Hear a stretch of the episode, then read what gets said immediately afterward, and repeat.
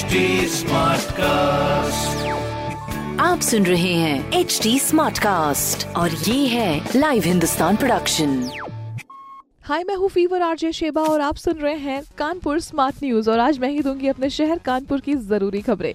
सबसे पहली और इम्पोर्टेंट खबर यह है कि कानपुर शहर में आ गई है मेट्रो की पहली रैक। कल से पटरियों की टेस्टिंग भी शुरू हो जाएगी। यहाँ तीन कोचेस आ चुके हैं। ये ट्रायल रन के लिए तैयार किया जा रहा है। बड़ा ही प्राउड मोमेंट है अपने कानपुर के लिए।